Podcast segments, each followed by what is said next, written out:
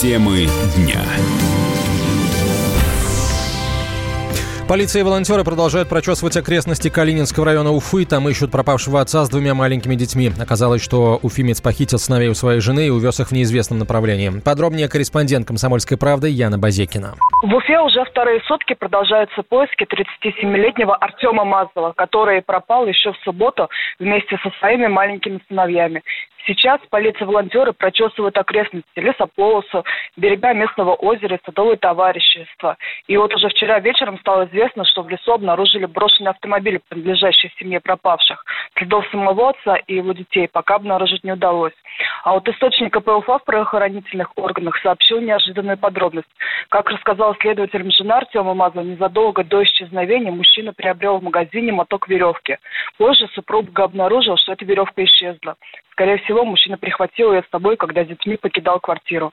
Уфимец вместе с сыновьями 5 и 8 лет пропал в минувшую субботу 26 октября. Перед исчезновением он серьезно поссорился со своей женой.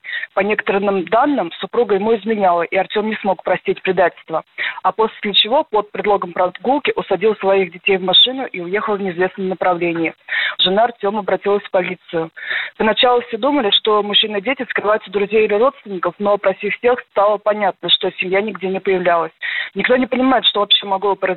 Сам Артем всегда производил впечатление адекватного, спокойного мужчины, который очень любил и заботился о своих сыновьях.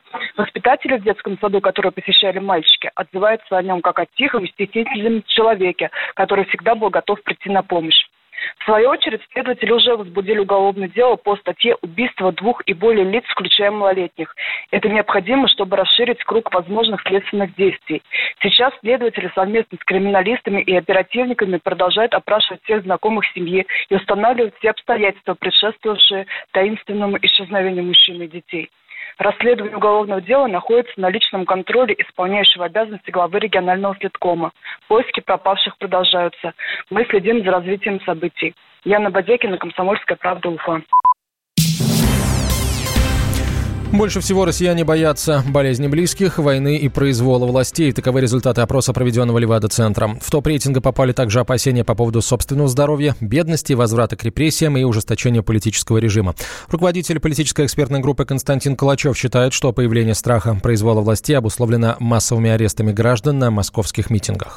Есть страхи, связанные с личным опытом, например, страх болезни, страх болезни близких. А здесь э, человек может не иметь личного опыта, э, но сама э, повестка последних месяцев, да, э, московские протесты, история Голунова, история с э, избиением задержанием протестующих, э, так называемое московское дело, много говорили, писали. Вот все эти истории, они, естественно, ставят человека задуматься, поставить себя на место другого человека. Те истории, которые мы видели последние несколько месяцев, люди экстраполируют на других людей, на себя примеряют, и кажется, что такое, в принципе, возможно. У нас стараются поменьше сталкиваться с полицией, как можно меньше сталкиваться с э, органами власти, э, считают, что находятся по другую сторону баррикад. Серьезная проблема связана с э, доверием, доверием к судебной системе, доверием к правоохранительной системе, доверием к власти и действиям властей. Все это проецируется на настроение, на страхе, на фобии истории последних месяцев и сыграли роль триггера. И если бы их не было, то, наверное, страхи, связанные с произволом власти, не занимали бы такое большое место, как сейчас. Список сильнейших страхов не менялся с 1994 года, когда был проведен первый опрос, точнее менялся, но не очень сильно, сообщают Левада-центре. В предыдущем июльском исследовании страх произвола властей оказался на три строчки ниже, чем в нынешнем. Число митингов в России может вырасти, а социальные протесты в стране будут политизироваться. Это результаты доклада агент, Агентства политических и экономических коммуникаций. Различные группы людей объединяются из-за неудовлетворения их требований, рассказал РБК гендиректор агентства Дмитрий Орлов. Политолог Глеб Кузнецов считает результаты доклада ожидаемыми. По его мнению, протесты стали общемировой тенденцией и возникают даже в тех местах, где их никто не ждет. Не только в России, это мировая тенденция. Мы видим, что 2019 год это стал годом протестов во всем мире, начиная от несостоявшейся венесуэльской революции французских желтых жилетов через Чили, Ливан, Москву, Барселону. Куда, так сказать, не посмотри, мы видим, что протестная активность, именно уличная, уличная политика приобрела какое-то новое дыхание в мировом масштабе.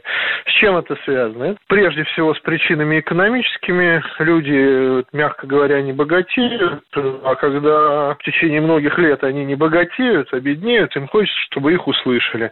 Один из лидеров барселонского протеста, такая милая дама, она сказала, что уличная активность делает нас заметными. Вот, собственно, и вся природа этих так называемых протестов. В этом отношении Россия отдельно от всего мира, от мировых тенденций не рассматривала. Эксперты Агентства политических и экономических коммуникаций также отмечают, что в протестную повестку вовлекается все больше далеких от политики людей. Мы вместе дожили до понедельника. Вовремя рассказали тебе о главном во вторник, среду и четверг. А теперь встречай пятницу! На радио «Комсомольская правда» новая программа. Каждую пятницу в 8.00 Сергей Мардан и Надана Фридриксон. Три часа самого острого эфира. Мардан и Надана.